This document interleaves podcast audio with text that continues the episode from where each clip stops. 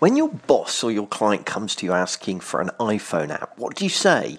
I hope you don't just say, absolutely, here's the invoice, pay me a big wad of cash. Rather, I hope you ask why, or more importantly, what do you want it to do?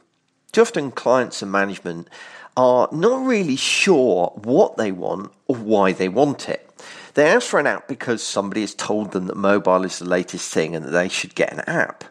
But we need to dig a little deeper.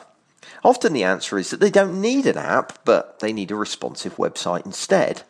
However, that can be hard to explain to management. We might understand the nuances ourselves, but we're not always very good at communicating them.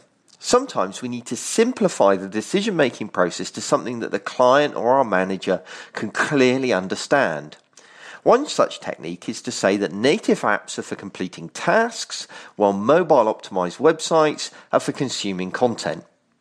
We know things aren't quite that black and white in reality, but it's a good guide and it helps to get others thinking in the right terms.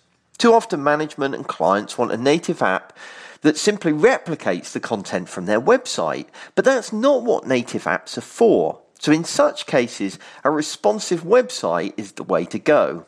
However, if management wants to allow users to complete certain key tasks, such as, I don't know, check stock levels, access a contact database, or book an event, then a native app probably is the way to go. My point here is that we need to have a clear idea of what use cases require a native app and be able to communicate those clearly to our clients or our managers. Do you have that?